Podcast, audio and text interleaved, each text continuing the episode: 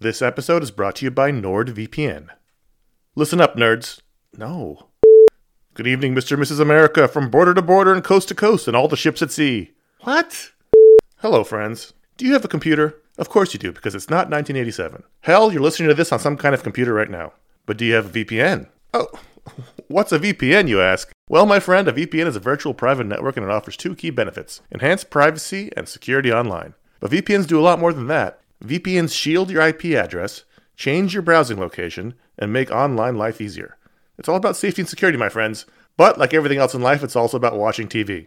Don't let your paid subscriptions go to waste. I use NordVPN to access my home content while I'm traveling. Wink, wink. Plus, secure your connection on public Wi Fi in airports, hotels, cafes, anywhere you go when you're traveling. There's over 6,300 servers in 111 countries, and you can find a nearby server for the best VPN speeds. NordVPN is easy to use. Connect with one click or enable auto connect for zero click protection.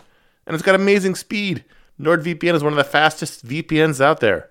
And with just one NordVPN account, you can use it on six devices. It supports every major platform Windows, Android, iOS, Mac OS, Linux, even Android TV.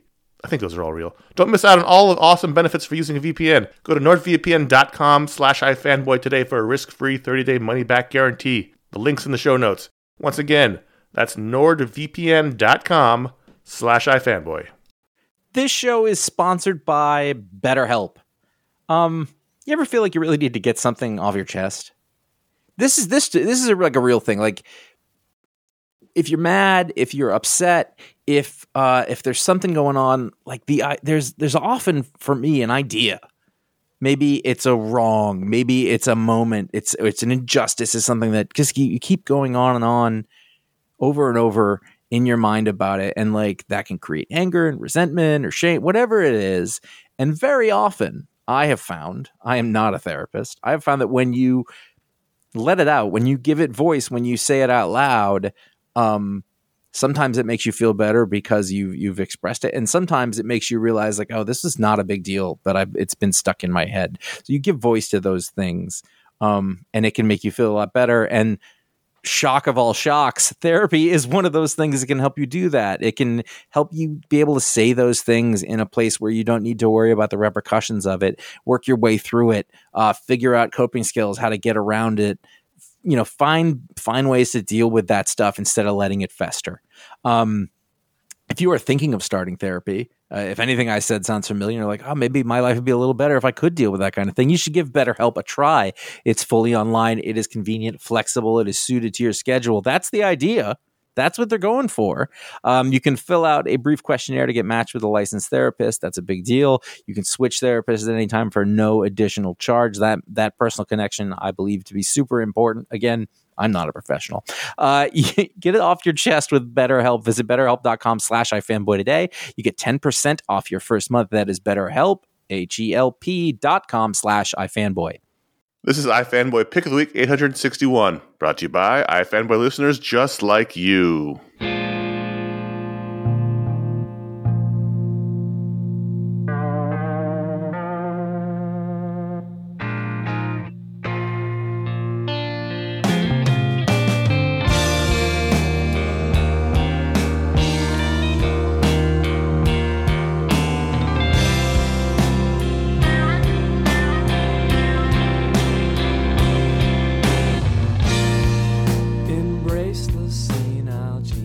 My name is Connor Kilpatrick. This is my co-host Josh Flanagan, and this is iFanboy Pick the Week, episode 861. Hey there. Hello.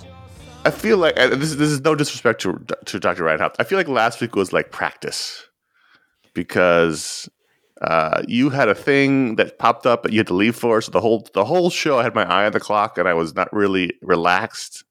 It was so unprofessional, and I apologize to everyone. No, no, I was just saying. It's saying like I I was distracted the whole time because I was nervous about you, be, you know, being late. So I was Sure. half paying attention to the conversation, half watching the clock, and it wasn't until after you left that I got to relax and do the Really? show. Oh, well, I hope you had fun. I hope you did a good job after I was gone. so I'm, I'm, that was just a warm up. We're, we're back. Now we're back. Now we're back. So let's have some fun. And every week, one of us picks the book they like the best from the stack of comics. We call it the pick of the week. We're going to answer, talk about that book. We're going to talk about other books in the week, the patron pick, the listener mail if we have time. And here's your spoiler warning. This is a review show, so just be cautious. And this week, Josh, you had the pick of the week. I did. I had the pick of this week, and the pick of the week this week here specifically is hey, before I say it, let no, Yeah. uh, the Avengers War Against Time number one. Um, I Yeah. saw this in the. Oh yeah. I saw Yeah. this in the uh, lists, and I thought, what is that? Some sort of because Marvel does a lot of reprints. They do a lot of facsimile editions. They put Yeah. stuff out from the past, and it looked to me like this is some old collection of Avengers stories from the '60s or early '70s. Well, go- Uh, but going in back de- even further, they, they've been doing so many of little things around the end of Jason Aaron's run. Before I even saw the cover, I thought, "Oh, this is another tie-in." Because because Jason Aaron's Sure. thing is is basically a, a war across time too, right? It's Mhm. just like, yeah, that's true. oh, this is war across time, not against so I, time. I across checked, time. look at the details, and I see Paul Levitz and Alan Davis, and I think, well, this can't be new, but it is in fact new, but only in that it was published th- this week. Other than Well, that, yeah, yeah, yeah. it's a I mean, it comic, takes place after, After- Avengers Eleven right? So in the sixty, sixties. yeah, and it and it and it makes no. That's where it is. What it is. It makes no no uh, excuses. It doesn't try to update. This is the '60s. There are men in the middle age talking about the big war. Um, it's Every man. and, and it's haven't heard from Paul Levitz in a while. And the fact is, when he was doing a lot of work, I was not uh, I was not a reader who appreciated that enough. And um, also, I was excited to see Alan Davis because I, haven't in a while. Um, and you know, seeing and he he he colored. He I'm sorry, he inked uh, and drew it himself, not his uh, longtime partner Mark Farmer. Um, which is interesting because as you know, some of these guys age, uh, you you see some of it start to slip, but at the same time, you can also see the same old genius that was there. Yeah, I mean, I don't, I don't, I know you mentioned that to me, uh, you know, earlier in the week, and uh, I, the only thing I saw was I feel like without Mark Farmer, it it was a little less smooth. But I didn't see, I didn't really think he, you know, it wasn't like he lost a step. Really, I it just think they were it looks is it- slightly different, and usually, usually with the inker, it looks a little bit more hard lined. I wish I, and I think that most of it looks that way, but there are bits here and there, the panels, and I think that some of the characters tend to look a little more squat, but I also think he was sort of drawing them in the style of the time. Like there was one thing a- he didn't lose is the is the is the hair. I mean, I guess No. it makes sense if it takes place in the '60s, but everyone's hair is really out of place. I really I really tend to think that like like when I think of Alan Davis, what I think of is the word smooth.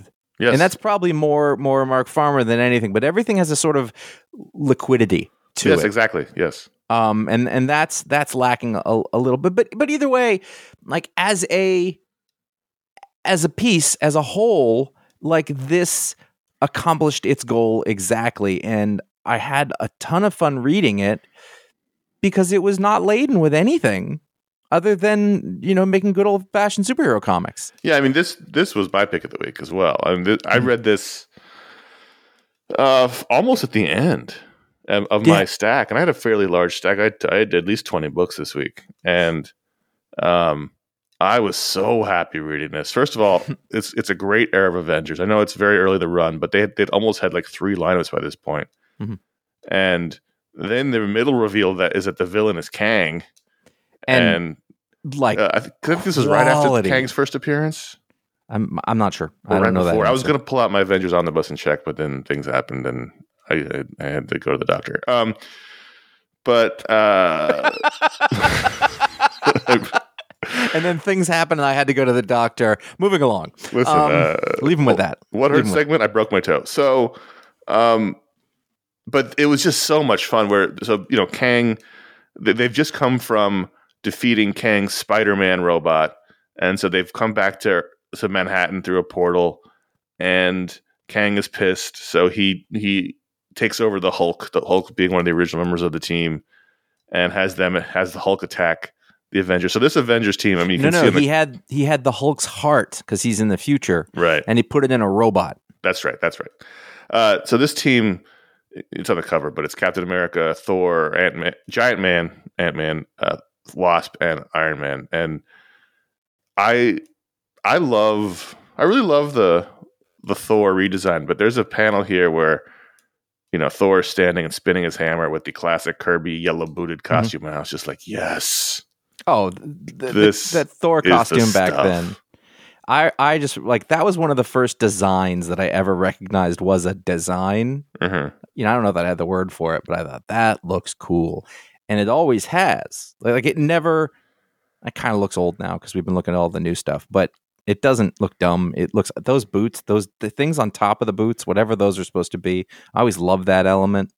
Um, uh, you mean the rat? I mean, it's like clearly knee- he's got like wraps around his legs, but that was never really drawn Yeah. that way. or Um, whatever that little flap is on the knees.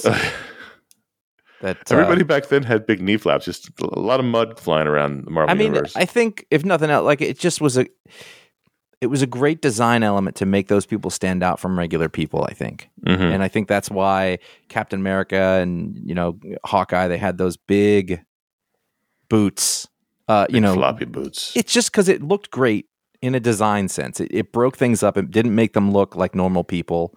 Um, I don't know, but I was always attracted to it. Anyway, you know, you just have, uh, you know, it's Hulk versus the Avengers, but Mhm. it's, you know, and it's in Manhattan, like it's squarely in the city, like they're in front of Radio City at one Yeah. part. They go down, and one of the weirdest choices they made is that they needed, they needed to. I thought they were going to try to get Hulk away from people, but instead they lured him into the subway. Which I was like, that's a that's an interesting public safety choice. well, first, and- first it was the Rockefeller Center uh, ice rink Where where they tried to get him off balance, and then that's where they allow Iron Man to use his roller skates. which doesn't make sense because it's ice. But move along. No, but you're right. It, ha- it had this ineffable feeling of early Marvel that I, I was struggling to put my finger on, but like the the very specific time and place worked really well. You know, all of you mentioned it before, like all of the middle aged men that they that you know they, the action flies by mention the war, like Mhm. every one of them. Uh, Captain America is still a man out of time here. The women all you know think he's handsome, and they're all giggly around him, and the Wasp is just thirsty for everyone, and just see, that was really interesting too because very much like that. if you had that character like that now, it's strange.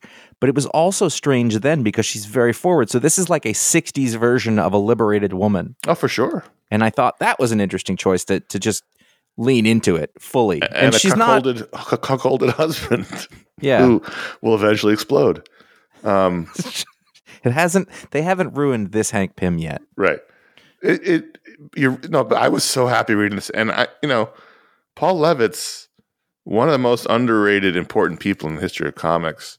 Yes. Um, this was a this is really well written. I, I mean, this wasn't just a pure imagine, you know, throwback nostalgia play. This was a Mhm. really solid action, old school action comic that moves. You know, it really Mhm. moves. It moves like crazy. There's always something going on on this page, and but it never sacrifices character or you know any, any kind of depth that you want. I mean, this is a very old school comic in which you know most comics now it's like conversations amongst characters, and I we, and I like it. But here it's just like action, action, action, action, action, and the character stuff is revealed through the action. It was It- that's true. Like, and and I I'm remembering like when we were growing up and reading comics, like the characters were all pretty well defined, but Yeah. done through here. Mhm. Like, like like done through what was happening, not them having conversations in the break room afterwards. So Right. like Thor shows up out of uh, not out of nowhere, but he wasn't in the scene, and they've got the Hulk, and they want to talk to him, and he just smashes his with his his um with his hammer. You know, and he's like, if it was a monster, he goes to Valhalla. You know, Yeah. we don't. He was an Avenger. We respect him, and and that again, that's just a, like a little character choice. It's like we're not playing around here with this. Uh, you know, all of them did that. All of them were really well defined as different people without sort of stopping to do it separately. Yeah. That's a really good point. I like that. And, and you know, I made this pick really not in consideration of the Kang in here because that was good. It didn't. It wasn't the thing that stuck with me. But as I sort of was flipping through it again last night when I was making my list, I was like, you had Kang in the thigh highs, Mhm. and and we had talked about. um I don't remember if it was on the show or where, but like you know the when Kangs don't have the arrogance. I guess the movie Kang doesn't seem Yeah. to have the arrogance. Well, this one has it. You know, he's he's droll. He's got his his goblet. He, you know, he's looking over He things. smashes up his museum, which is just full Yes. of artifacts. He can go was back like, and get more. He blew up But the he, armor. he is Kang. For Yeah. so if he does something, it is not wrong. It's just what Kang does. You can also go go get it again. Yeah. I I was when I finished this, it it ends in certain in a way, and it ends perfectly because again back then, even if stories continued, they ended they Mhm. ended right. The issue comes to a third act end, and I thought, is that it? Like, is this a one shot? Because I didn't really look because digitally you can see across the top it says one of five, but I Mhm. didn't I didn't look at that, and I thought, oh, maybe this was just a one shot. That's a bummer. Um, but then I turned the page and saw there's more. It it's just it was just a way of writing comics where you got a satisfying end to the story. So the the other thing that is interesting to me too, though, is that like I keep wondering, I'm like, why do they do this? And I, I, I really don't mean it flippantly, but it is so uh, against the tide of you know the MCU trends and and how everything is happening. And I, I just I can't imagine this gets really big sales, but they're they're doing it. right.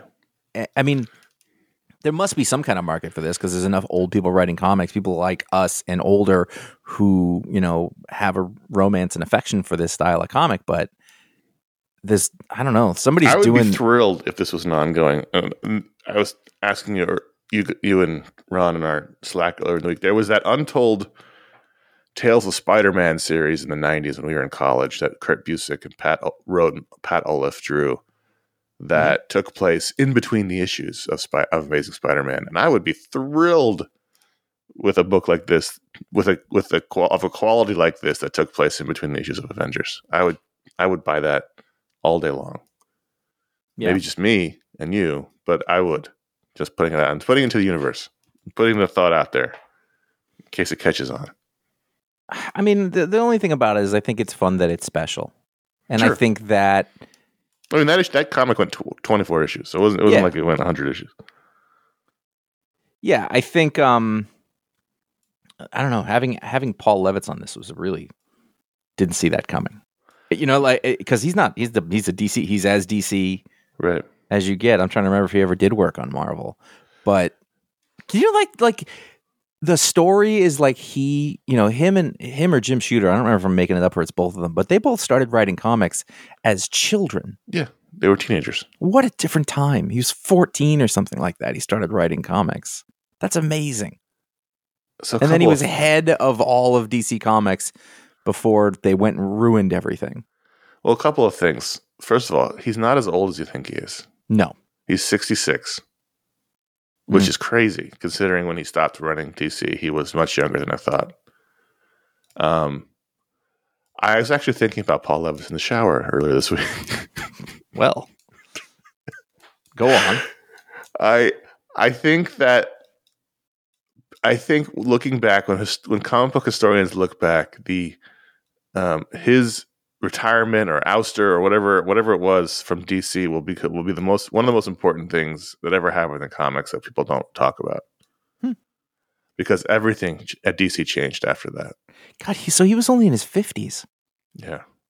Uh, my my my conception of how old people are has changed rapidly in the past 10 years. well, you, like- you you guys went and hung out with him that one day. I wasn't with you. you not you weren't there? I wasn't there. Oh no. Yeah. That's such a great memory that like they were introducing us to everybody and like went into Paul Levitz's office and sat and chatted for a while. Yeah, we we had a press thing at, at DC, and I I don't I wasn't there for whatever reason, Ugh. and you guys got to hang out with him in his office o- for a while. The the only thing, and this is about so many Still of very jealous. Yeah, the only thing about so many of those iFanboy experiences that I know so much more now that would make me appreciate it so much more than then. yeah. And I would have been able to have like better conversations. I don't mean for them, I mean for me. I mean for them also, but like, you know, like oh, what a treasure trove of history right. of the art and the people and the you know and I, I just know and appreciate so much more of it now i'd love to have another shot at that i think those days are over but it just it just he held that ship together in Mhm. a way that as soon as he left, it started to crumble. You know, in in certain and in little ways here and there, and more and more as time goes on. But it's almost like more tonally than business wise i don't even know how it is well, with that, both. I mean, his like, whole thing yeah. was in addition to the, the publishing was to keep DC and autonomous, which is you know out the window immediately as soon as he Mhm. he left was more, when Warner Brothers started sticking their fingers on the scale. But anyway, he he's you know I, I thought he was much older because again Mm-hmm. when he retired I figured he was he, he wasn't in his fifties, but he guess he was. Um, but he's he should write this book forever for me. Just for me. I was so thrilled by this book. Um, I, I, I, by the way, you, when I, I mentioned earlier, like I think yesterday, I was like, make sure you read this. Yeah. And did you, were you ever on the fence? Like, were you ever like, I'm no, no, not no. sure. As soon as I saw his Okay, that's what I figured. Al Davis, like, oh, God. and then and the lineup, I checked it out immediately. It, when I went to try to pick my, my pick, Yeah. it wasn't like apparent to me that like, I was like, oh, I really enjoyed that, whatever. But then I looked Mhm. at the rest of sort of everything else I read, and I was like, no, this is the, he's right. This is this is the pick. I mean, there wasn't bad comics. I certainly enjoyed many of them. We're going to No, talk about them. all. But um, Danger Street Book Two from Tom King and Jorge Fornes, Dave Stewart, Clayton Giles. I believe this is the team from. Uh, I was going to say Columbo, but that was Uh, not with Columbo. It was uh, Rorschach. Oh, Man, if they did a Columbo book, I would just be.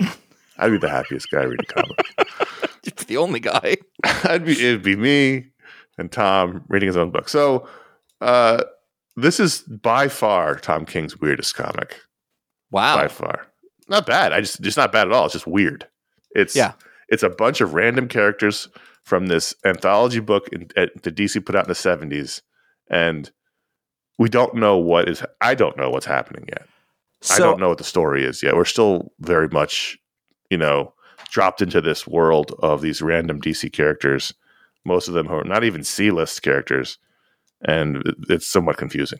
Yes, but the Dingbats of Danger Street, uh, 1975. Yeah. Jack Kirby, created, Yeah. written, uh, inked by Mike Royer. And for those Mhm. of you who really like to get into it, um, were these three, these four characters: good looks, crunch, non-fat, and bananas. Yeah, God, it's fun just saying that. And Tom King has decided to do a story that focuses on these kids. Um, and if and Lady Cop. You do not need to know that No, not at all. at all. But once I did, it made me enjoy it a lot more. But I think that was the thing. Like part of the reason I'm bringing this up is because Danger Street One happened during the break, Yeah. and I really enjoyed it just because I had no idea what the fuck it was, and it was uh, Mm-hmm. Michael Starman, um, the blue Mhm. guy, and uh, the who's the who's the he well, you name, Warlord. the beard He's with guy. Warlord, Warlord. That's it. The Um, guy who, who, gave- Mike Grell also did and looked exactly like Oliver Queen. So in the Yes. in the early '90s, it was very confusing. And when he checked into the hotel under a fake name in this issue, number two, he said his name was Grell. And Yeah. I got confused for a second because I hadn't oriented myself. I think it was on the first page. And I was like, wait, is Mike Grell a character in this? Because that's not beyond Tom to do. No, not he said Frank Miller. They did Frank Miller before. So I was like, okay, we're doing this. Um, I just love that I don't know what it is. And it's so str- like, I mean, it feels like a Tom King book. It, I can tell, you know, like, but, but it's not like any of the other ones, you know, no, like but it, it has that it has that strange air of mystery that was very this this does feel very much like Rorschach. I don't, it's not just because of the art, Mhm. but it does have that that oppressive nature of something big is happening, but we don't know Yes. what it is yet. And there's all these things happening dis- disparately and they don't know how they connect and you don't know what creeper supposed is one of the main to. characters, and and he's a Fox News pundit. for uh, a group of for a group of children who must be from Dingbats also. I don't I don't know, but there's a group of four children who are like the Illuminati or whatever. The the you know they control the media or at least their This is Fox how- News channel. tired I was this week. I was like, Tom King should do an, a New Gods book because the, the scene He the scene on, on Apokolips Oh! of Darkseid and and Highfather was my favorite scene of the week. that page, that page was amazing. Yeah, Uh, Atlas, uh, Highfather shows up. Uh, Mhm. Desaad is is you know ripping him a new one. You're scum. and this is not bullshit. New Gods where Desaad looks like an alien. This is Desaad, classic, Desaad. the classic DC New Gods. And Yeah. and you know he gives Darkseid news. Darkseid says shut up, and Atlas is dead. And then Darkseid gets up and he gives fucking Highfather a hug, and it's Yeah. it's a surprising hug because Highfather's hands are still down. I looked at this page a lot. His Yeah. hands are still down. Like what is happening? like it's He's not hugging him back. salt- He's like, what is "Whoa." this salty discharge? Like it's And they call each other by their real names, not their superhero Yes. names. And and I thought that was nice. That's in was that in that was a New Gods I think where we sort of go back in time and we see who they are, you know, before I, I really, I, was, I don't know what this is. I don't know what to make of it, but I really enjoy it. And and uh, I, I mean, I, I really dug that first issue, but I couldn't have told you anything about you know where it came from. I hadn't read any of the source material, but you Mhm. kind of know like, oh, it's in these caring hands. You know, so Yeah, and- and- go with it. Starman, Starman, and Warlord running Warlord. around with Doctor Fate's helmet, which accidentally and- killed one of the dingbats in the first issue when they tried to Metamorpho's dead too, right? meta- like they were trying to use it to I forget what they're trying to do with it. Summon somebody or open up a portal. They were trying to do something mystical with it.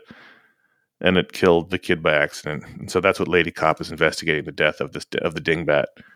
The words as they come out of your mouth sound dumb, but Yep. Yep. um Yes. That's great, though. That is a wonderful comic book thing. Like you'll be taking it seriously and you'll say it out loud. And it's like, oh, not that's say it out stupid. loud. No, that's, it's that's how we I keep doing it. the show. Mhm. It, I look. I just don't know what it is yet, and I just you know, which is not not necessarily a, a bug. Is it can be a feature, and if, if we know anything, at least we can trust to know that Tom King has a plan, and it usually all works out in the end. Yes. So I'm looking forward to more. So going back again to the history of the Avengers, with Monica Rambeau, Photon number two. Are you reading this? no, no, I saw Okay. it, chose not to. So the cover of this particular issue is a throwback to uh, the M- Roger Stern, Sal Buscema era of Photon of Avengers, and it features Photon, who was Captain Marvel at the time, Captain America, Black Knight, uh, bearded, armored Thor from that era, She Hulk, and Doctor Druid. And this issue, this comic strip written, written by Eve Ewing and drawn by Ivan Fiorelli and Luca Maresca, and she gets the the beyond, a version of the Beyonder has come back and sort of transports her back to that era. So the whole Mhm. time she's with that team, uh, as if it's that team and not like the modern day versions of the characters. I don't know what's going on in this book necessarily, but that was one of my favorite eras of that of that team because it was, Mhm. you know, prime late '80s. I was like ten or eleven, so that's we were really getting into reading comics, and that was that was one of my favorite Avengers teams. And so just to spend some time with them again was really fun. And again, this is the classic Thor. So like, you know, two comics this week with a classic Thor costume. Um, and I- don't know what's going on here, but uh, I enjoy it. E- Eve Ewing is giving Monica a bit of a more um, realistic dialect. She doesn't Mhm. just talk like a white guy, but it is a little jarring because she doesn't talk like that anywhere else. Sure. Um, so you're just like, wait, are they really, you know, are they really like turning into this like they did with Luke Cage? So I don't know if that's going to continue on anywhere else, but Probably um, not. Yeah. Same thing with Miles Morales. I keep trying to find somebody to make him like. I thought that um, oh my God, Saladin. Ahmed. When I Saladin Ahmed, I thought Yeah. he sort of took that in a direction, obviously, to be much more authentic than Bendis was. But whoever's writing that issue now, I'm sorry, I don't remember the name because it's not on the rundown. But like, Mhm. they kicked it up a notch in terms of sounding more like a kid, as I understand it. But it sounds different than he. This is like the third voice for him, which I, I don't think is a bad thing. But it, it won't- it it tends to never be consistent because the person writing that book, like when he shows up in Jason Aaron's book, you know, bless him, but he's not Yeah. doing that same voice. And also at the end, uh, uh, Doctor Voodoo. Doctor Voodoo? No, that's wrong. Major didn't it, Voodoo. I don't know. Captain Voodoo. Voodoo. Captain, Captain Voodoo. sure. It's been a long week. It's been a long week. Yeah. Uh, I thought know, this was the Jericho not Drum. practice round. Jericho Drum. He showed us. he shows up in He's Doctor Voodoo. Doctor Voodoo. This Yeah. didn't sound right in my head.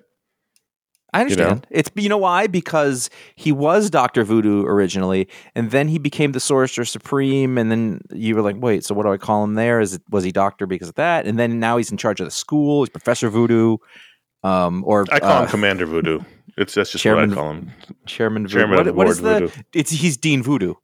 That's what he He's Dean is. Voodoo. Yeah. oh boy. John Belushi throws food at him. so anyway, this was I'm a- this was fun, I'm especially fun for an old school. I'm a magic fan. zit. ah. So I think I think actually you would you would enjoy this. Um, as also I know Okay. you were also a fan of that era of Avengers comics, and Uh, she is a good character. She is she is still the person I picture when I hear the name Captain Marvel. Really? Just be, it was just because of my formative years in comics. She was Captain Marvel until after college. Mhm. You I don't like the name. Wait, she's not. Wait, she's Photon. I thought she was Spectrum. she's I don't know. She's no, well, she's photon, but you know, if you think about it, in the eighties, she- Monica was Captain Marvel, and then in the in the nineties, But she Carol was Warbird, I remember that's know. who I think when I think of and then Carol. I still think of Warbird. Miss first. Marvel. And it wasn't until fa- you know fairly recently in the in the historical timeline that she Uh-huh. became Captain Marvel. She's a So- that's for her. She makes a great Captain Marvel, and the sort of design of that suit, like you know, original Captain Marvel's great. Like that's a great evolution of that character. Warbird. Which one are you talking about? Warbird. I'm talking about Carol Danvers. Okay, Like I knew her as Warbird first in the black Mhm. sort of leotard with the lightning, which is a fine design, but it was sort of silly. Like I don't see her in thigh highs and a, and a high cut one piece. Um, it just no, on a Saturday but her night, being you know. Captain Marvel works really well. Did did Monica Rambeau when she was uh, when she was Captain Marvel on the Avengers, she had the white and black yeah, outfit, right? Is Mhm. that what she has in this? she has a version of it. They didn't put her back in her original suit, which which they should have, but they they had those had those wingy things that went from The the, wing- the wrist to wing the things, yeah. yeah. That was a big thing for a while in the late 80s. we see her at one point in like a in like a kind of a flashback in that outfit, but for the most part, she's in a more modern version of it. Anyway, she's still the person in my head. If you say Captain Marvel, I think of her with her, you know, with that with the white mask and yeah, le- leading the team at the time. cool. Anyway, Daredevil six fifty six. There's a whole You- thing going on in Daredevil. Yeah, What do you how are you, how are you sitting with it? How do you feel about it? you know, um, I mean, I mean, I'm enjoying it as as a comic. Um, I agree. a- what else? How else could I be enjoying it, Connor? Uh, it I like it as a hoagie. so, um, you know, Daredevil has been off in his sort of bubble for so long under Chip Zdarsky that, you know, whatever. They turned him into this sort of, you know, hero for God, this army of, you know, per- this God's army that he's made out of, it was in some sort of Kunlun esque, you know, pocket temple. And now he's going up against Frank Castle's army for the devil. And, you know, sure.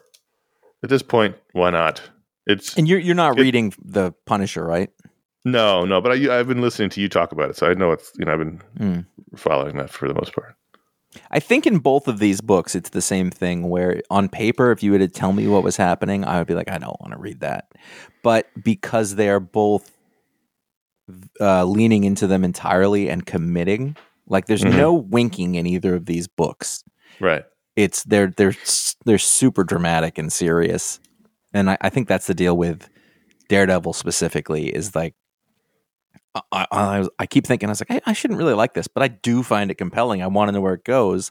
I want it to be over eventually, you know, but I like it better than like uh when the what was it called when the hand was in Hell's Kitchen and like they had the big temple. Like it's better than that. Mhm.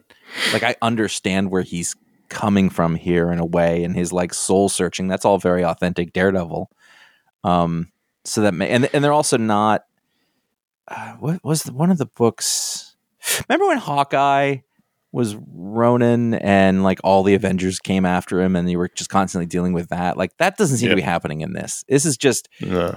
Daredevil and this group of villains versus the Hand, and it's off to the side, and so we're just telling that story. And it's the same thing in, over in the Punisher, which is Yeah. a little. It's it's interesting and it's well done, but you know it's not, it's not my favorite thing. But I keep reading it. Does the Punisher have think that's Fin Fang like Foom this. on his side? Is that what that is in the last page? Oh, I gotta look at That's just a know. dragon. That's not Fin Fang I think it's just a dragon. Yeah, it's Hard not to Fing. Fang Foom. All think- these dragons running around in Marvel these days. Yeah, I but mean, does you know, pants? Daredevil and Elektra are married. Daredevil's, you know, ba- comes back to New York with his gang of trying to reform old villains, including Stiltman, to uh, stop some illegal evictions. Like it's very much feels like ground Mhm. level, old school, left wing, you know, S- Superman comics. You know, like the, the corrupt, you know, landlords and cops who are But keeping keeping the- little guy down, that kind of thing. with the crushing Catholic guilt, which Yeah, really is the secret sauce of Daredevil. That that Superman would be like, dude, get over it. Superman like would be like, I don't really know how to relate to what you're going through, Matt. I did I did like that. You know, there was one of the guys who was like, I I didn't sign up for this sort of indefinite war. I got a kid. Mhm. I gotta leave, and of course, something bad happens to him. uh, Sure. which makes total dramatic sense. No, some didn't something happen to his daughter, right? yeah, like well, then- that's so you know that's bad for him. Right. He goes back, Right, his right. daughter's um, gone, but like So now it's know, Matt's I fault. thought- I think this is- vendetta. it's well done. It is, and Yeah. it's just strange enough that I, it keeps me compelled when I, I want to when I think maybe I don't like it. But it's good. It's really good. And that's the other that's the other bit. Also, he looks really cool in his big beard and his hood. like I, I I haven't been reading this like you know what he needs to be in his classic costume. I didn't think that during this ever because it would be I weird. do think his hair needs to be red, but I understand that they are leaning Whatever. more towards brown because of the movies. But whatever, that's stupid. Hey, let's take a quick break here and talk about uh, how you can support the show. Thank you for supporting the show. We mentioned this briefly last week. That was the moment Josh had to leave, so I was a little bit distracted. So let's get back into it this week. We'd like to thank the patrons at patreon.com slash ifanboy. They really help the show keep going, They help get the bills paid, help make the time worth it. And we have been undergoing a uh, elaborate redesign of the patron rewards uh, that we spent a lot of time changing the uh, going through the, the stretch goals adding new ones uh, only to find that they are eliminating stretch goals. Uh, so we'll go figuring figuring out what's happening there. But if you if you are considered being a patron we've switched up the stretch goals. We have uh, eliminated ones that were irrelevant like you know we got you know took out the youtube videos because we did that already. We moved some things down into a safe spot so the media explodes are now you know pretty safe. We've added some new fun ones. I think i think the next stretch goal is oh tv coverage. That's that's the same as last time but then we have some more immediately after that. We changed the, the, the numbers so they're a bit more attainable. So you can check all those out at patreon.com slash ifanboy. We do appreciate everyone who does that. We hope we make it fun for everyone. We hope we make the experiences fun the the community worth it. They have the discord ser- channel server thing and they have the facebook group and they also have the patron hangouts and we had our patron Dave Carr mentioned, hey, you should really hit the Hangouts harder because it's really fun and people might enjoy those. So once a month, uh, me and Josh and our original co-host Ron get together on our live stream just for the patrons, and we we hang out for an hour. It's kind of like this show, but super, super, super loose and and goofy. And we talk about comic stuff. Sometimes talk about comics news if it happens, but sometimes we just talk about movies or whatever, or just bust each other's balls for an hour because that's what we that's what we do. But it's a really And the- fun thing. Yeah, it's it's totally kind of freewheeling. It's like, what are we going to talk about? Um, which which I handle better on a thematic level uh, than maybe some other folks. But uh, it's just a YouTube link that the patrons get. Um, you can go back and watch them later if you can't get there live. But there's a very active sort of chat going on that we're reading. Yeah, there's a chat room. We do we take questions. Like it's Con- yeah, and Connor think, does like amazing polls. yeah, like uh, they're all all pa- they're all archived for the patrons. Only the patrons can get to them. So if you join up, you can you can go back and watch like five years worth of hangouts. Um, I often start a pre-show with some of friends of the show, like Mike Romo or, or Gordon the intern or Ryan shows up, where we hang out for a couple hours before the hangout, just because we started doing that during the pandemic when we weren't weren't, weren't able to socialize with anybody, and we just as we do it, keep doing it as a way to sort of hang out with each other for an hour for an hour a month. Yeah. Um, but it's really fun. It's one of the most fun things we do, and it's actually the next one is next weekend. So if you're listening to this show as it comes out, this coming Saturday is the next patron hangout. So if you want to, you know, check it out and you know be a patron, you can be one for as little as a dollar a month. Uh, it's really fun. and Hopefully, we make it worth it, and uh, we we really enjoy it. The patrons become an integral part of the show, and we do enjoy having them around. But as we said, we're we revamped the stretch goals, uh, and there's a second part to our revamp, which is just taking longer uh, to implement, and hopefully it'll implement in the next few weeks. It's just it's it requires a lot more decision and, dis- and work, and I and and my breaking my toe in the middle of the week didn't really help things.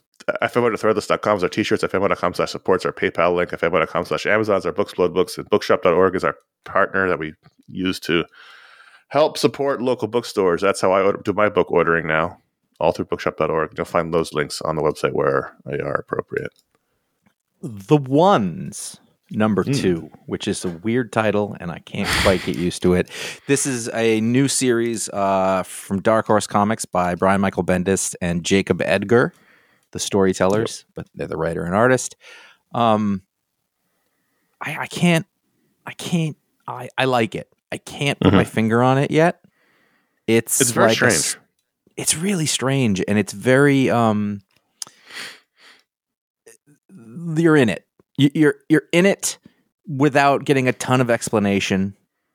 Uh, and you ju- and it, it's been all like it's two issues, and I feel like a ton of things have happened, and there's a lot of information, and I don't have real hold of all the characters. There's at least two women who I can't separate from one the same, another. Yeah. Um, This is issue three, by the way. Is it three? Okay, that makes Yeah. more sense. Yes, it is. Okay, right. Um, but I am enjoying it. Yeah, I- I mean, I mean, it- it's, it's one of those classic.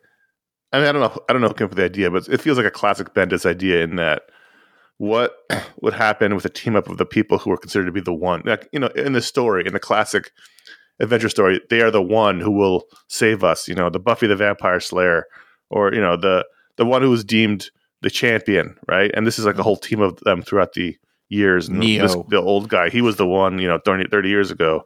And then there's a new, you know, so it's like this interesting dynamic of people who were all at one point chosen to save humanity, who have have to have been brought together by this guy who dresses like it's still 1984, and they have to. In this issue, they're fighting the devil, who can't exactly attack them directly, and so he has to use proxies to attack. Like it's it's all very interesting and well thought out. But, Yeah. like you're right. I just don't know exactly what it is that's happening here, but I do enjoy reading it. I, I it feels like I mean people who haven't been around for a long time might not remember, but early Bendis was a revelation. It was Mhm. this guy who had a very specific voice, but did all these different types of stories. And then you've heard you've seen since he got big with Marvel, he did he's done other series and things like that, and they were pretty entertaining or good. But like this feels like it's his wheelhouse in a way that a lot of the other stories haven't. I mean, I couldn't explain Pearl to you. I've read all of it. You know, I'm not sure I understand what it is, what it's supposed to be. I get Right. what this is, and I feel like it's fun. I feel like they're having fun with it.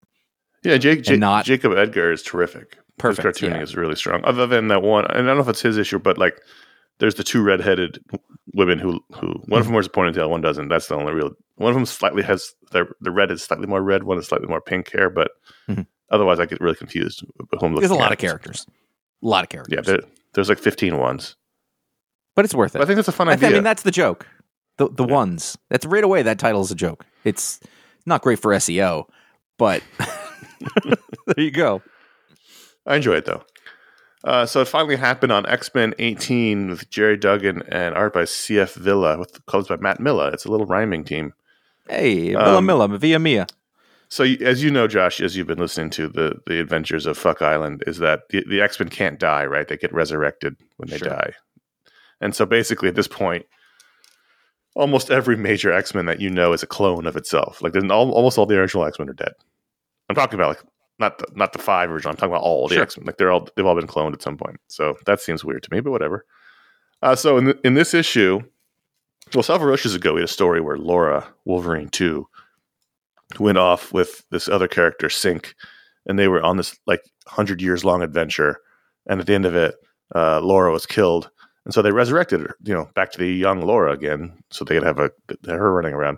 Well, in this issue, the old Laura wasn't actually dead, so now there are two.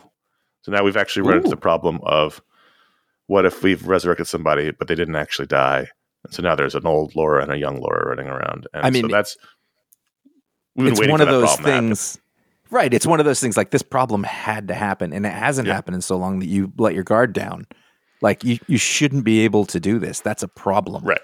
So we, this doing. been, this has been seeded for a while, like as this thing that could happen. and Now it hasn't, and you know it's not like an accident. Be, you know, Beast, who apparently is like a bad guy now. I don't know. It's happening in other Yeah. books I'm not reading. Where he's like, "So you uh, fucked up," and so now that's now what what does that mean? You know, for this whole situation. Also, now there's three Wolverines. We have to get. We have to figure this out. i really like laura in the books that she's in She's a great like character. i think in, in captain marvel like there's that story that's going on now they're all in space she's rad like she is what wolverine sort of used to be but uh, I, don't, I, I don't even call know him what Logan. logan Like, is we we Yeah. can't have every character have Hawkeye. two versions. We can't. call them by the same name. Yeah. So figure this out. Both. It's not just Marvel. It's Marvel and DC. They're both doing it. And uh, you know, there's the original white guy version, and then there's the new version, which is either a minority or a woman or both. And they all have the same names, and they have to figure this out. Just change. And the it's names. cool. We're not Somebody different complaining. Name. No, I'm Good just saying. Give, give, good they're characters. characters. Just give them a different name. Yes. Even if you now have to there's three change, Wolverines. e- even if you have to change the name of the original person, Yeah. fine. Which is dumb, but fine. Call but him yes, Logan. There's a I'm Logan now. You got you're Wolverine. yeah. He passes the mantle. That works. Yeah, she's You're great. captain I. I really, really dig her in Captain Marvel. She's great. Uh, the the worst page of this entire week for me Oh. was uh, at the end of Predator Six, which wraps Mhm. up this arc. They they announced Predator number one, and they said "Come Back" by Ed Brisson and Netho Diaz. Now, no disrespect, but I Mhm. knew when this volume ended that we would be done with Kev Walker, and I hate it. I don't Why- know what people Why think. do number one? Why? So now, I we have, know. now we have Predator legacy numbering. Oh my god! Gonna have an I, I, this this this whole the six issues has been super fun. Is everything Yeah, every issue is exactly what I want it to be, and I, I just love Kev Walker. And Wait, and so the worst I- page for you was the ad for the next issue. well, when they said that Kev Walker was gone, Okay, I thought it was an actual story because I knew looking- at the end of the sixth issue, I thought, and they said we're gonna starting over number one. I go, oh, he's out of here because he never hangs around. Like, but No, but no, that's no. that's part of what makes him special. Like he'll do five or six issues. He's he doesn't do long runs. Uh, you know, I don't, and that's his prerogative. It's fine. But I was just like, oh, because that was the draw for me. And I think that he he nailed it. Uh, I don't know that I don't. I'm, I'm sure that Kev Walker doesn't listen to this, never has. But if anybody knows him as, it's just like he has one big big fan, and it's me. And and well, I, you know, one. like I, I mean, there might be others. He might be very popular. I have no idea, but I know that that's a name. Ever since I saw him for the first time on Thunderbolts with Jeff Parker Mhm. forever ago, I was like, oh, this is the guy that I want to see do comics. And so, you know, when you get a little six issues and and the story's fun, then you enjoy it because it'll be over soon. just by coincidence, I was you know flipping around channels this week, and I came across uh, the original Predator, which I hadn't seen in forever. I, Mhm. And I watched about an hour of it, and it was so good. It was just the best. I, I watched up until the part I was waiting for, which is the part where the one character takes his shirt off and cuts his own chest on Mhm. the tree. That was the part that our buddy in college used to always make do bits about. Um, and then I was satisfied. Then I then I t- changed it. Then I went off to other things. But uh, it's just it's fun. This was a fun comic. I really enjoyed it. I really enjoyed it. I'm glad I read it. I'm glad you talked it up talked it up enough for Nice. me to check out. Real good. Did you read Lazarus Planet Alpha number one? I did, but uh you know, all the names, there were continuing stories. I enjoyed it, but as I got to the end, like continued in Lazarus Planet, every Greek letter, I went, I don't want that. Yeah, it's a little- I'm going it's to a read the main mini- story. It's a little mini Mark Waid Event. event, happening. Uh, first of all, I think Ricardo Federico is a great artist. I think he was a terrible choice for this book. Mhm.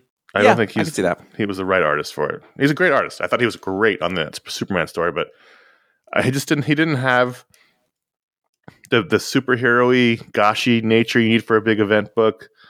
Uh, the characters were kind of all off model, so Mhm. it was a little weird. It just didn't. he- it didn't did- work for me. Did Um, he do DMZ? oh, I don't know. All right, That's go, a long keep time talking. ago. Yeah, I, I know Um, what you're saying. I think I think you're right. Like it, it it made it more like it was trying to be a serious book than what should be a kind of a silly book. Yeah, And I don't mean silly in a bad way. I mean in the best way. And the, the challenge here is, and I- I've been talking up Mark Waid's Return to DC like crazy. Uh, the Batman vs. Robin book was fine, like it, it was okay. And this is sort of an out extension of that. Plus, it adds in like Monkey Prince, which I dropped because it just wasn't good. And I kind of You liked how we fit in with this one. I, I stopped reading it too, I think, but it now that like the origin things is sort of sorted. I like all the sort of Chinese mysticism that sort of is mixed in with this weird, weird fucking demon story. And I actually liked the the backstory. Uh, it ties into Yang. to world uh, world's finest, and it ties into Batman versus Robin, who's which is part of this, I guess, whole event. So I guess what's going to happen is this Lazarus pit is going to explode, and it's going to alter many of the DC heroes. So like change their powers, change like things about them. So that's, That's the whole thing we're doing here. Ricardo Burchielli was the one who drew DMZ. So Well, Italian. Their There- Italians are all the same. there I go, mixing up my Italian artists again. We all the same to you, huh? So that was the, those are the books we wanted to talk about. But at patreon.com, the pages we mentioned earlier, every patron gets a vote to add a book to the rundown. It's their contribution to the show. And this week, the patron pick by a wide margin, it was a old school patron pick beatdown. The winner was Black Cloak number one from Image Comics, written by Kelly Thompson, with art by Meredith McLaren, and letters by Becca Carey. And this is a oversized, it was like 60 pages. Um, Yeah. I was I was reading. I was like, this should be over, and it wasn't. Um, uh, fan, sort of a fantasy fantasy cop story by Kelly Thompson and Meredith McLaren. And uh, I read it. I read it well before the patron pick. I, I was already on my radar because it's Kelly Thompson. It opens up with a cut, not a cutaway so much, but a, a really cool shot of the of this of this town. And there's a there's a, the black cloaks are the cops on the town, and there's a. There's a dead body of a of a royal, and the cop who's investigating it is, is used to be engaged to the dead body. I thought this was fun. I really did enjoy this. I really did. I wasn't was, sure if you'd like it, just from a concept. There's a lot I of liked it. I it's it was- one of those books that it, like the concept the setup does not seem new but No, the it's not. execution was very strong Yes.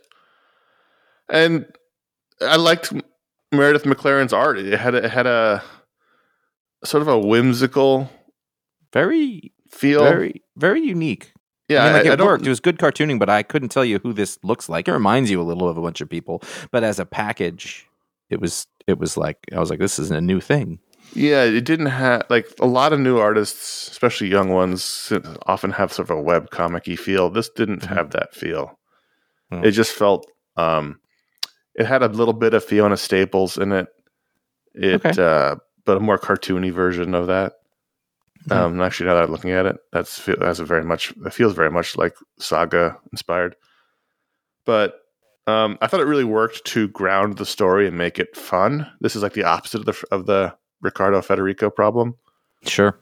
And I You're didn't right. even mind things like them having like our kind of coffee cups. Like it was sort of like you know there were sort of Well- elements here and there that were like Earth, you know, or the setup is that isn't it? Is this Earth or is it because this is like after don't the know. last war? It's also post-apocalyptic, and Who so knows? this city is the last city on Earth, and so you don't really know what you're going to find in there. But you've got different species and races and cultures and everything all mixed in, and it's stratified. Um, hundreds of it's years the city of world- Kiros. It's not. so who knows where that Earth. takes place. Yeah, it doesn't really say. For some reason, at the very beginning, I thought it was it was Earth, but I, I don't think. It I mean, there's also there's mermaids and there's you know and some of the characters are magical or whatever, Yeah. and some aren't. a fantasy world. Totally. um, but I do it's like, it. I really, and, it's like know, techno fantasy. she's you know we've we've said this for years. Kelly Thompson's an incredibly fun, funny writer. So this was fun and funny in addition to being like a you know a solid cop story where she's got to Mhm. investigate several murders and has to go see her old family and question them, and they you know they're they're the ruling class, and so they don't like that. And, One of the things I like about Kelly Thompson is that she has a voice and she has a style, and she could, if she wanted to, lean into her cute, funny dialogue, Mhm. wacky situations, people. But she, I mean, like something like this shows me it's like she's really pushing herself to do, and, and you've seen it in Captain Marvel and, and other stuff too. But like the the world building and Mhm. the sort of you know, there's a there's a lot here. There's a lot of work that was done beforehand that is is you know isn't laid out entirely in the book, but you can tell it's there. The the skeleton was put in place, and I just think I really like watching an, uh, an artist who I like, a writer, you know, get stronger, and you just see them like find like pushing themselves to find more things that they're good at and do different stuff. Um, it's good. I mean, uh, to be fair, it helped that she had basically three times the pages, so Sure. that by the end of it, I was we were really you know invested. We were deep into the story. We got to learn a lot about the world. If it's just just been the first twenty pages, it may not have been as strong. Well, that's smart. 50. I mean, we say that all the time. Oh yeah, about, it's- it's- I'm not saying it's a negative. I'm just saying that she Yeah. had that benefit of this was an over this was an oversized book. I think it was like 54 pages uh, by the end of it. So she had like two and a half times as much real estate to real. And some of these books we we get from Image that are fantasy books, they they don't have enough real estate to really hook you. So this one did really really hooked you. It was a smart move by them to make it oversized. Yeah, and she, you know, it's like you got somebody who has the clout to get that done. I think, but and it's a really smart move. The other thing is this, you know, on a typical Wednesday, Tuesday, Thursday, Wednesday, whichever, you know, like a 60 page book can sometimes be a showstopper. You just like, Ugh. I just didn't like, I got to the end and I was like, I want to know more. Like, I didn't feel like, and it wasn't that it was weak. It wasn't like a bunch of splash pages. It wasn't, yeah. Uh-huh. it just, you know, you were living in this world. You were learning as you kept going. You were figuring out this society, this character's backstory. I mean, nothing really new. I don't mean this in a bad way, but new or terribly inventive in where they are and what they're doing, it's all going to feel like stuff you've seen before. But again, the execution was really strong. Yeah, and I think it helps that her uh, Kelly Thompson's dialogue is punchy. You know, so uh, we talked earlier about Avengers and how it moved. This book really moved mm-hmm. as well, even though it's mm-hmm. a police procedural in a fantasy world. It's it's the dialogue's all punchy and fun, so it, you really do fly through it. Like you said, I didn't I didn't feel like this took forever to read at all. I mean, yeah. I wasn't I'm, when I when I found out saw it was like big. I was like, oh, and so I kept reading. Sometimes it. I just check. I'm like, oh, where are, where am I in this? I mean, yep. and I was like, oh, 60. That's a that's a long one. And I was like, I did I wasn't annoyed by it. I I mean, uh, you you made the point, and I think it's true that had this art been more serious mm-hmm. fantasy, more like that uh, Ricardo. I'm sorry, Ricardo. Yeah, no, I mean it's just it's just a choice, like or, yeah. or like Andre Bresson or something yeah. like that. I wouldn't have liked it as much.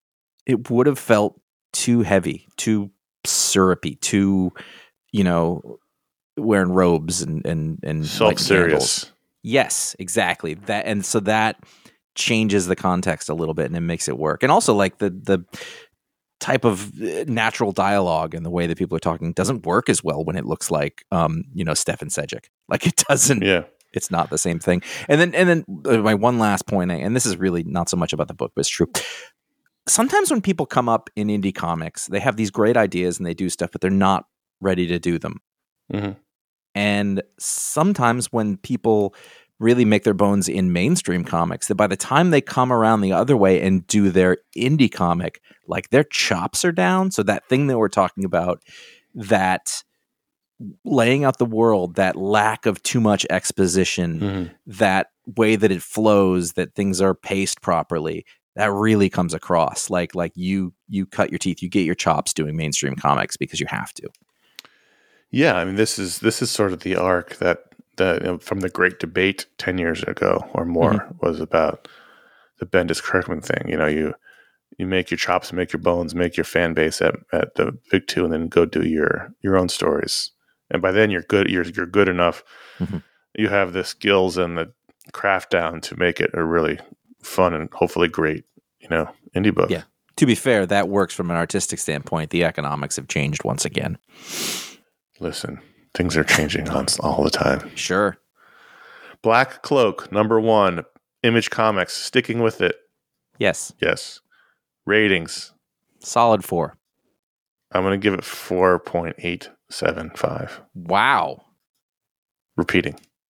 I don't know nice. if you can do that. Uh, oh. I don't know if that's a, that's a thing or not. That's fine. Patreon.com slash fanboy. Thanks to every patron who votes. I book to the rundown. Uh, it was super fun to watch the votes come in. A lot more people voted this week because last week it was a kind of a slow week. So when the when it's a light week, we get fewer votes. When it's a heavy week of comics, get more votes, and that's always fun to see.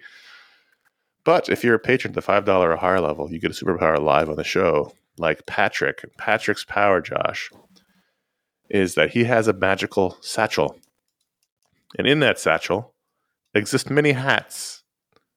And when he pulls a hat out of the satchel and puts it on, he is imbued with the skills and the uh, abilities of whatever that hat is. For instance, he could pull uh, a fireman's hat out of the bag, and he has the skills to fight a fire. He knows how to fight one drive a large vehicle. He has the tools. He has the talent. Pole um, sliding. Um, so, or if he pulls out like a an army hat, he has the tools of a soldier. You know, he know he can play in battlefield tact. Like whatever the whatever the hat is, he pulls out. He has that ability. He's is he's he's he's aware of many hats, is what you're saying. He's aware of many hats. They're all in the satchel. He can pull a old newsy flat cap out, and all of a sudden now he knows all about selling papes Questions. Yep. Uh, the satchel is like a magical device. It's not like he's, he's hauling around a gigantic He's not holding bag. Santa's Santa's bag behind him. He's got just like hold on. Yeah. Uh, when he pulls a hat out, is Yeah. there intention to it, or does he get what he gets? Well, he I mean he can try to he can try to root around in it, but you know it's almost like Dial H for Hero. But right. That's what I was. You, get in, in moments of great need, sometimes the things that you need appear, right. and uh, But if that- sometimes it's like one of those Burger King visors, and he's like, "Motherfuck!" but he makes the best quarter pounder with cheese you ever had. It's not Burger King. No, that's not It's a all. Whopper. Also, neither, neither would that be the best, but uh, you know what I'm saying. He, he has you know many things come out of that bag, and they, whatever they will, they, they imbue him with the power of of the hat. Okay. It's new. We've never done that. No, I hope not. That's the only thing I'm going for now. It's like that's not that's not something we've done before. That's different. That's good. So, pa- Patrick, thanks for being a patron. Patreon.com slash ifanboy. $5 or higher, you get your own superpower live on the show. Thank you very much. Let's do uh, an, at least one audience question, maybe two, depending Yeah. on how fast we get. Let's start done. with the second one because I think that was interesting. We just sort of had uh, led to it, and then we'll do the other Scott one. H. from, I think he's from Portland, Oregon, one of our regular emailers. In episode 860, that was last week, you discussed Mosley, and Josh briefly mentioned the difference between how Boom and Image operate regarding how creators make their money and finance their books. I think Josh also mentioned in a previous episode that either Boom or Oni have editors where an image book doesn't necessarily have an editor. Are you able to elaborate on those differences a bit more? Sure, and and I'll just I'll just preface that my information could be slightly out of date, but this is generally well, you know, I'm I'm not as pl- plugged in as I maybe was once was, but uh, let's just let's just say that Boom and Oni isn't isn't Oni okay? They're Oni's separate. Boom is Archaia now, though. Also, Boom's Archaia, Oni is Lion's Forge. Right. Line okay. force. So they have uh, a typical publisher setup. So there are there's a you know editor in chief or executive editor. There's uh, an editor and possibly an assistant editor on a book. Um, so they're setting things up. Somebody comes to them with a pitch. They put the book together. Uh, you know they they budget it. Uh, they're artists, writers. They're paid uh, upfront for their work.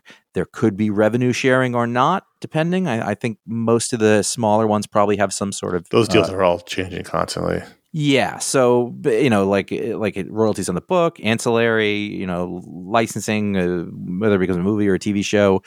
The, the smaller publishers need those. I mean, they're operating on the fact that that some of these things will be optioned and turned into bigger things. That's part of their value proposition, uh, as I understand it. Yep. Anyway, um, you know, the the people will have page rates. Um, they're they're pr- a boom. Certainly, Oni. Those page rates are not going to be equal to what you would get necessarily. And I think I think it's important to note that uh, Oni especially went through a lot of changes in the last year. So I Yes. don't even know this information about Oni. Yeah, probably not. So let's talk about. We're talking about. Let's say we're talking about Boom yeah, uh, or IDW or or Dynamite or any you know any of that stuff. And I'm sure that there's different levels of infrastructure to all of these things. But sure. the basic the, idea the deal is that gets a dynamite's not going to be the deal that some random person gets a dynamite. right, and and also like how much you know how many editors or how you know how big Yeah. the structure is. And Marvel's Marvel and DC are, are you know pretty solidified, and there's there's levels and levels. Uh, but you know you pit you get a deadline. Your stuff's got to come in on time. Uh, the books come out regularly. Um, and it's all it's backed by a corporate structure. Typically, and historically, Image, and there's no one else like this that I can think They're of. unique. Um, it's a creator. It's it's the idea is that it's creator owned, and so that you go to them. They have a pretty small staff. Im- Image And- probably has about ten employees, and they're almost all the business on the business side. There's no Yeah. editorial staff. There's a marketing person. There's a digital Stephenson. person. Yeah. Um, but basically, there's one guy, Eric Stephenson, and he makes the decision whether he wants to do your book or not.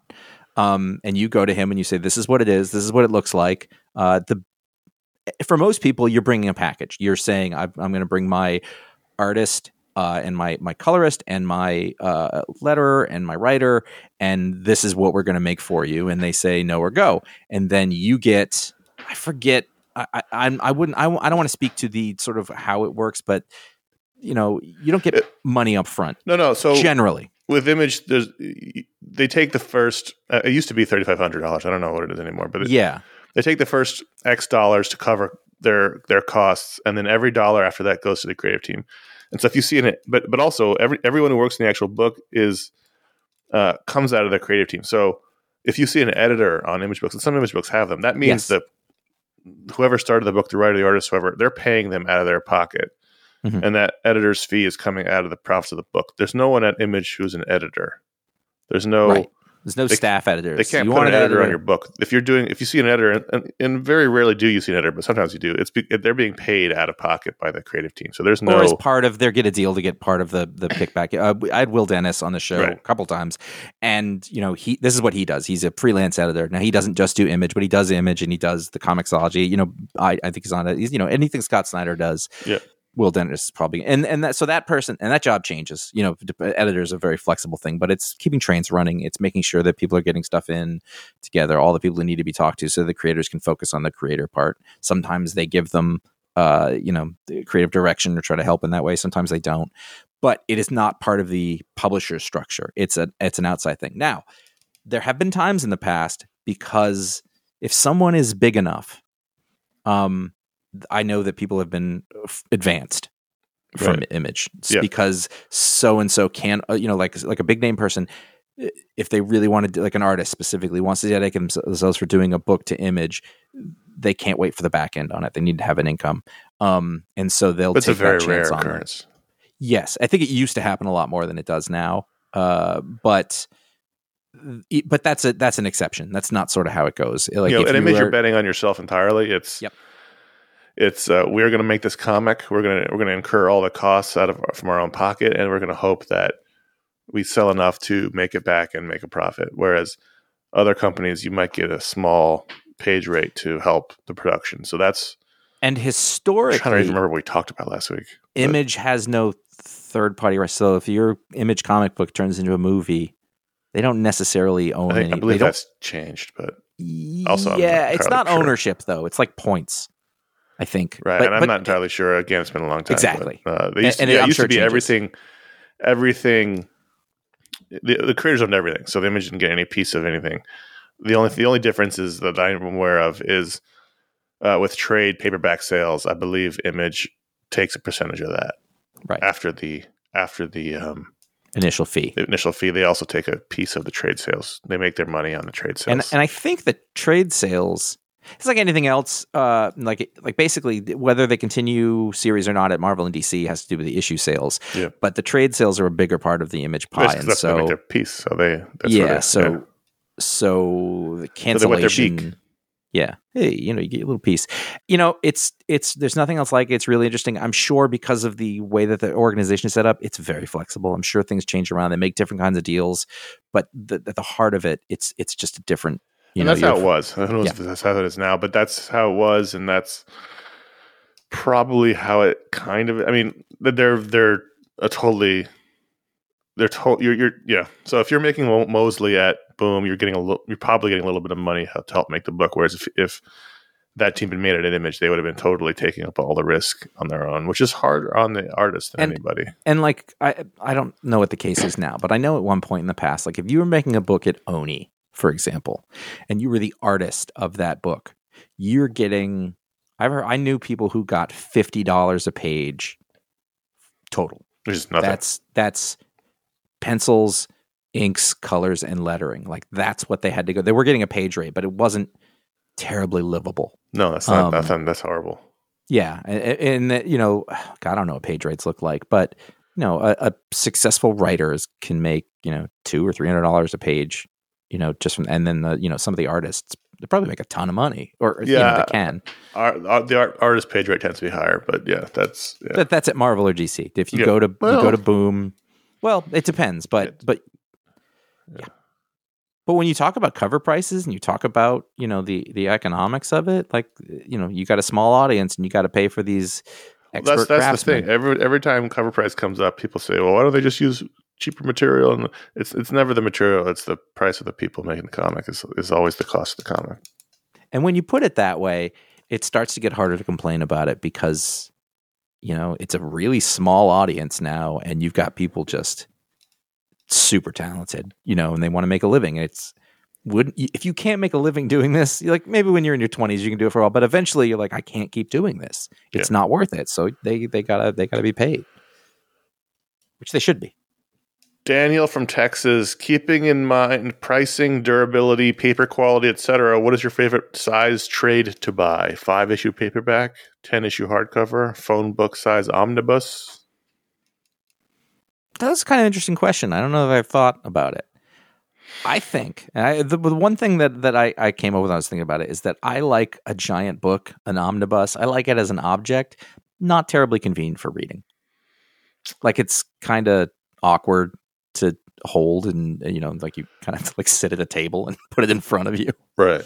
It i mean it used to be oh, i mean i like that he's basically given up like we all have it's five issue trade now but it, it, used to be the six issue trade was like the soft cover was like the the thing i like the best but also it really depends on the book. I mean i'd rather have a complete volume. So for instance they they put out a soft cover oh, i'm sorry they put out a maybe it was a hardcover a hardcover of the first six issues of the Human Target.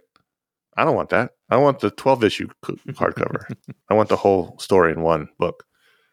So whatever encapsulates that the best. Whatever encapsulates the, I mean, for most comics, it used to, you know, it's the, it's the soft cover trades. Probably the, the you know, your go to, your workhorse, your, your, your, your, the one I've got the most of is that. But, you, you know, for me, if something is 12 issues and I'm reading the book and it's, it's, it's split into two, there's a much better chance I'm going to keep reading if it's all one volume. Yeah. Because if it's the six issues, I'm I'll finish that. Oh, I'm done for now, and then it will take me forever to pick up the next thing. So I like it when it's one. Yeah, I like a twelve. I like like a 10, 12 issues. I think I that's, like, I think that's where I'm falling. The 10, 10 12 issue hardcover is where I'm falling.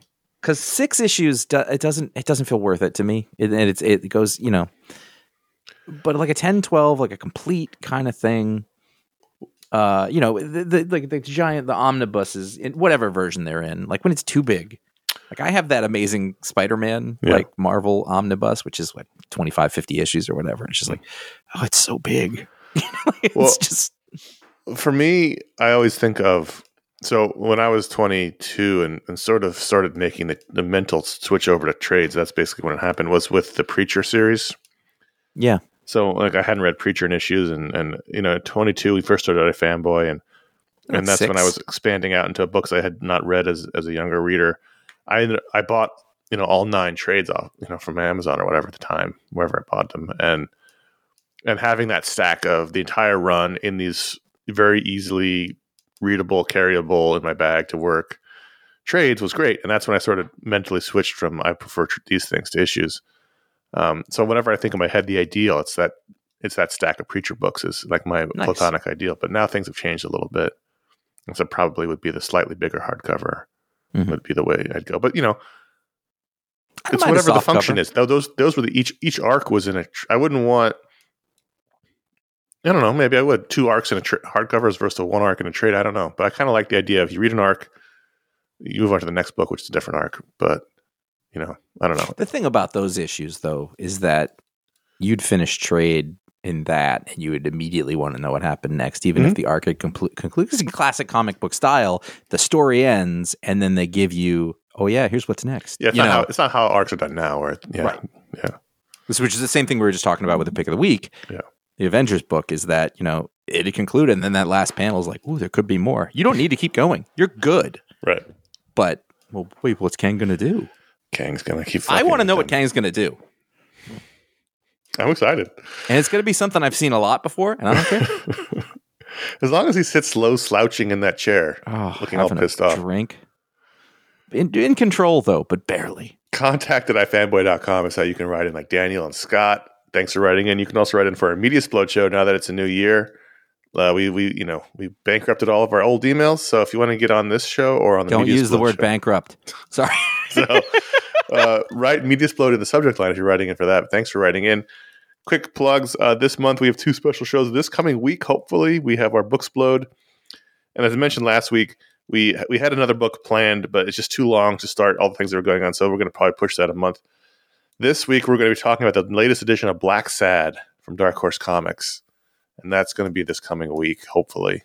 Mm-hmm. Uh, so if you haven't read Blacksad, it's it's an incredible uh, book edited from Dark Horse. It's a European comic.